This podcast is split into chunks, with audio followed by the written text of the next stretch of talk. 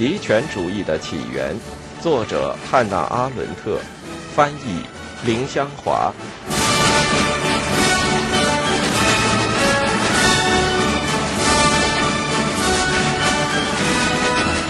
第一部：反犹主义。三、最初的反犹主义政党。十九世纪最后二十年里，在德国、奥地利和法国，作为严重的政治因素而同时兴起的反犹主义，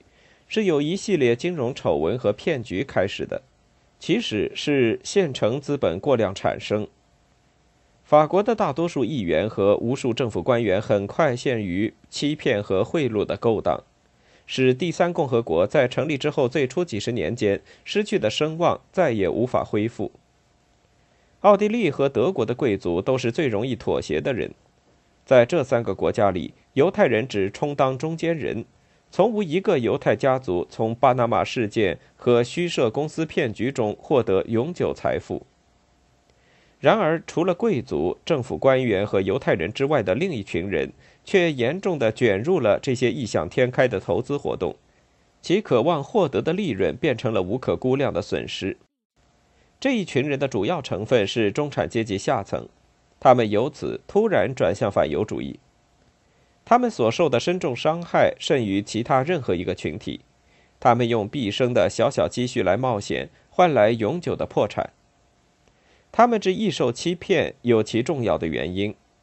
资本主义在国内的扩张会越来越多的清除小的有产者，使他们面对一个生死存亡的问题。必须快速地扩张其所拥有的少数，否则就可能失去一切。他们渐渐意识到，如果不能成功的向上爬，成为资产阶级，就会沦为无产阶级。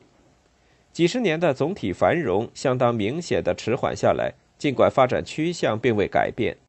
这致使他们的惊慌心理早已形成。在这段时间里。中产阶级下层的焦虑，恰恰印证了马克思关于他们将会迅速解体的预言。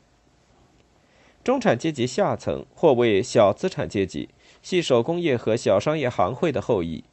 几百年来依靠一种禁止竞争的封闭制度的保护，才防止冒险生涯。他们最后只能指望国家的保护了。他们将自己的不幸归咎于曼彻斯特制度。他将他们推向艰难的竞争社会，并剥夺了他们原先从社会当局获得的一切具体保护和特权。因此，他们最早提出福利国家的主张，期望在紧急情况下得到庇护，而且使他们保有世代承袭的职业。既然自由贸易时代的显著特点是犹太人走向各行各业。那么，毫无疑问，即使事实上并无多大进展，人们也会认为犹太人是将曼彻斯特制度推向极端应用的代表。从某些偶尔将抨击资产阶级和抨击犹太人结合起来的保守派作家的文章中，我们首先看到了这种衍生的不满情绪。当那些期待政府援助或指望奇迹的人必须接受银行家们迟疑的帮助时，这种不满情绪更是受到了刺激。在小店主们看来，银行家剥削他们，就像大工厂剥削工人一样。但是，当欧洲工人从自身经验和马克思主义经济学的教导出发，懂得资本家有一种双重作用，既剥削他们，又给予他们从事生产的机会时，小店主们却发现无人教导他们懂得自己的社会命运和经济命运。他们的命运要比工人的命运更恶劣。根据他的经验。银行家是寄生虫和掠夺者，但是他不得不和银行家合伙，即使这个银行家不同于制造商，与他的商业毫不相干。因此不难理解，与通过长期生产过程而获得利润的人相比较而言，一个直接将他的钱用来产生更多的钱的人，更容易遭人痛恨。由于当时人只要有办法，当然不会是小商人，就绝不会向银行家贷款。所以，银行家似乎是并无工作和生产能力的剥削者，是制造痛苦和不幸的人。这批银行家中间有许多是犹太人。更重要的是，出于历史原因，银行家的形象总是带有犹太人特色。因此，中产阶级下层的左派运动与整个反对银行资本的宣传，多多少少变成了反犹主义的性质。这一发展趋势在工业化的德国并无重大意义，但是在法国以及在程度稍轻一些的奥地利却关系重大。一时之间，犹太人似乎第一次在并无国家介入的情况下，而和另一个阶级产生了冲突。在民族国家的范围内，政府的功能是由超越各个竞争阶级的统治地位所界定。这样的冲突即使很危险，也可能是一条使犹太人地位正常化的道路。然而，除了这一社会经济因素之外，很快又加上了后来证明的更预兆不祥的因素。犹太人作为银行家的地位，并不依靠对在困扰中的小人物的贷款，而主要依靠发放政府贷款。小额贷款业务留给小同行去做，后者借此准备走向和他们的同胞一样富裕、一样荣耀、前途无量的事业。中产阶级下层针对犹太人的那种社会不满情绪，转变为一种高度爆炸性的政治因素。因为这些遭人切齿痛恨的犹太人，被认为是中产阶级下层人士通向政权道路上的障碍。他们在其他方面和政府的关系不也是众所周知的吗？另一方面，社会仇恨与经济仇恨又以到那时为止一直完全缺乏的暴力冲突，强化了政治争端。弗雷德里希·恩格斯有一次说过，他那个时代的反犹主义运动是由贵族充当主角，而伴唱则是小资产阶级暴民们的咆哮。不仅在德国是这样，奥地利的基督教社会主义和法国的反德雷福斯派也是如此。在所有这些情况下，贵族阶级在垂死挣扎中企图联合教会的保守力量，奥地利和法国的天主教会以及德国的新教。其借口是用基督教的武器来同自由主义做斗争。报名只是他们用以增强自己地位的手段，使他们的声音听上去更洪亮。很明显，他们既不可能也不想组织报名，而且一旦达到目的，便会将之驱散。不过，他们发现反犹主义的口号在发动更多阶层的民众时高度有效。宫廷教士斯多克尔的追随者们在德国并未组织起最初的反犹主义政党。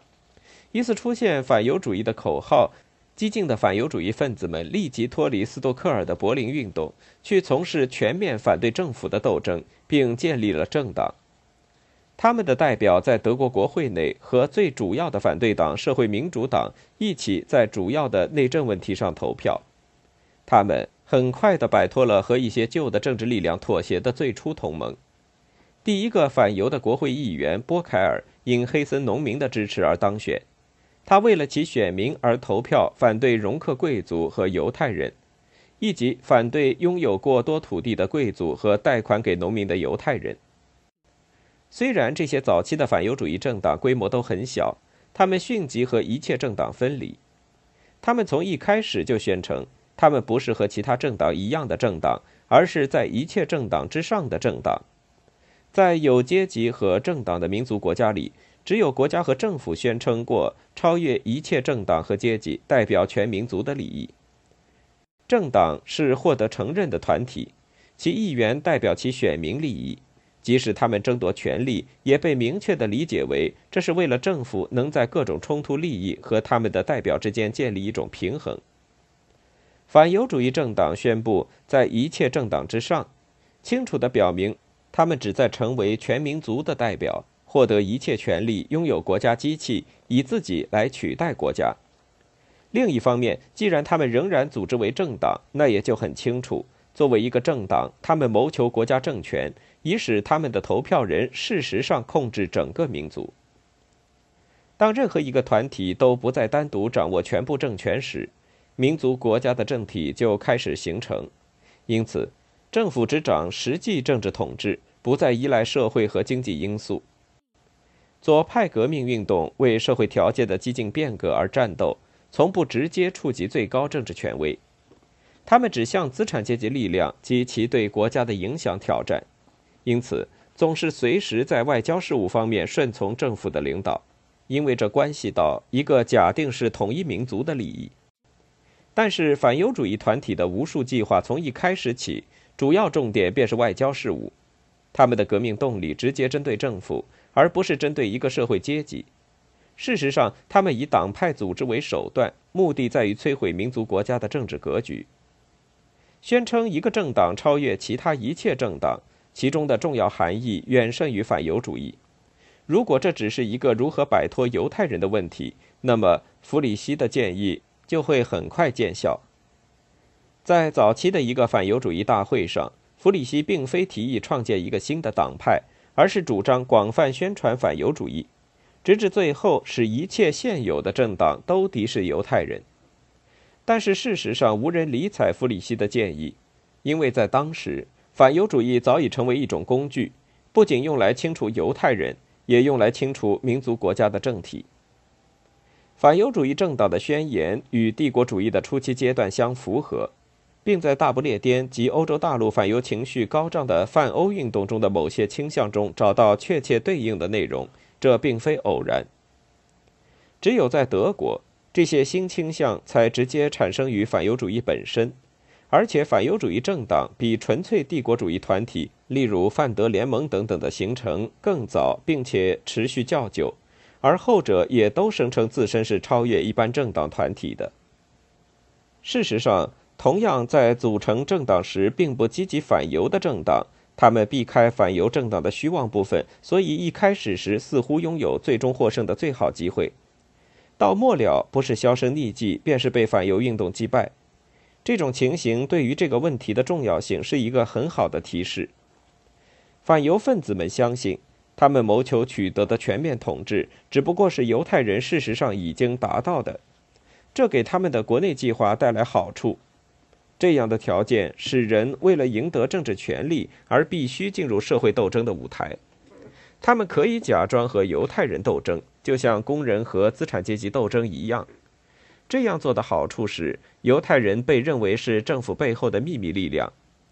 用攻击犹太人的方式，他们可以公开攻击国家本身。而帝国主义社团组织只是以温和的方式反对犹太人，却难以和当时的重要社会斗争发生联系。新的反犹主义政党的第二个最重要的特点是，他们立即着手建立欧洲所有反犹团体的超民族组织，向流行的民族主义主张公开表示反对和蔑视。他们以倡导超民族组织的方式，清楚地表明他们的目标不仅在于对本民族的政治统治，而且早已计划好下一步建立高于一切民族的全欧政府。这第二种变革性的因素意味着从根本上改变现状，这一点常常被人忽略，因为反犹分子们部分的出于传统习惯，部分的出于他们有意撒谎，在宣传时总是使用反对政党的术语。犹太人生存的奇特条件和这种组织的意识形态之间的密切关系。在超越民族之上的团体组织中，比在创建一个政党之上的政党中更引人注目。在国家化的欧洲里，犹太人很显然是唯一的欧洲国际性成分，所以唯一合乎逻辑的是，他们的敌人必须根据同样的原则组织起来，才能和一切民族政治命运的秘密操纵者斗争。当这种论点作为一种宣传，肯定可以令人信服时。超民族反犹主义的成功取决于范围更广的考虑。在19世纪末，尤其是普法战争以后，越来越多的人感到欧洲的民族组织已经陈旧不堪，因为它再也不足以应对新的经济挑战。这种感觉使国际社会主义组织获得强有力的理论支持，并且反过来因后者而强化。在群众的信念中。广泛认为，全欧洲都有相同的利益，而国际社会主义组织依然很消极，对一切外交政策问题不感兴趣。也许正是在这些问题上，他们的国际主义将受到检验。反犹分子们从外交政策问题开始，甚至还许诺以国际问题为基础来解决国内问题。如果较少的看重意识形态的表面价值，较多的观察各个政党的实际计划，就能发现社会主义者们比较关心国内问题，比反犹分子们更能适应民族国家的需要。当然，这并非说社会主义者的国际主义信念不真诚，相反，他们的信念更强烈，而且更早于发现冲破民族国家疆域的阶级利益。但是对阶级斗争绝对重要性的觉察，导致他们忽视一种传统，即法国革命给工人政党的遗产。仅凭这种遗产，便可能使他们获得一种清楚明白的政治理论。社会主义者含蓄地保留了民族中的民族的原始概念，一切民族都属于人类大家庭，但是他们从未发现一种方法，用以将这种观念转变成在一个自主全国家组成的世界里有用的概念。结果，他们的国际主义仍然只是一种每一个人共有的个人信念，而他们正常的不关心国家主权，却转变为一种十分不正常、不现实的对外交政策的漠然。既然左派政党在原则上不反对民族国家，而只反对国家主权，再者，既然他们自己无法言喻的希望是建立联邦结构，最终根据平等条件统合一切民族，并多少以一切被压迫民族的民族自由和独立为条件，那么他们就能够在民族国家的框架内运作。甚至在民族国家的社会和政治结构衰落时，作为全体民众中唯一一个不限于扩张主义幻想、不打算摧毁其他民族的团体而出现。反犹主义的超民族主义从完全相反的观点出发，走向国际组织问题。他们的目标是达到一种统治一切的超结构，以摧毁一切土生土长的民族结构之类。即使当他们准备摧毁。自己民族的政体时，也会沉溺于极度民族主义的言论，因为部落民族主义赤裸裸的渴望征服，是强行冲破民族国家及其主权的狭隘谨慎界限的主要力量之一。沙文主义宣传越有效，就越容易说服舆论关于超民族结构的必要性。超民族结构要使用普遍权力垄断和暴力工具。由上而下、不分民族界限的实行统治。犹太民族欧洲国际间的特别条件，无疑可以为社会主义的联盟主张服务，也至少可以为超民族主义者的有害阴谋服务。但是，社会主义者如此关注阶级斗争，如此忽视自己的传统观念的政治结果，因此，只有当他们面对在国内政治舞台上膨胀的反犹主义这个严重的竞争者时，他们才意识到犹太人的存在是一种政治因素。这时，他们不仅还未准备将犹太人问题归入自己的理论，而且事实上根本害怕触及这个问题，就像在其他国际问题上一样。他们将这块阵地让给了超民族主义者，使他们在当时似乎成了唯一能解答各种世界性问题的人。在世界交替之际，19世纪70年代的骗局依然在生效。而一个繁荣和普遍福利的时代，使八十年代那些早熟的激动终归匿迹。德国的情形尤其如此，谁也无法预见说这个结局只是暂时的，而一切未解决的政治问题与一切无法平息的政治仇恨，在第一次世界大战之后都只会引起暴力倍增。德国的反犹主义政党在取得最初的成功之后，又变得微不足道。他们的领袖在激起公众舆论的短暂骚动之后，便从历史的后门消失了，消失在妄想的混乱和旧式骗局的黑暗之中。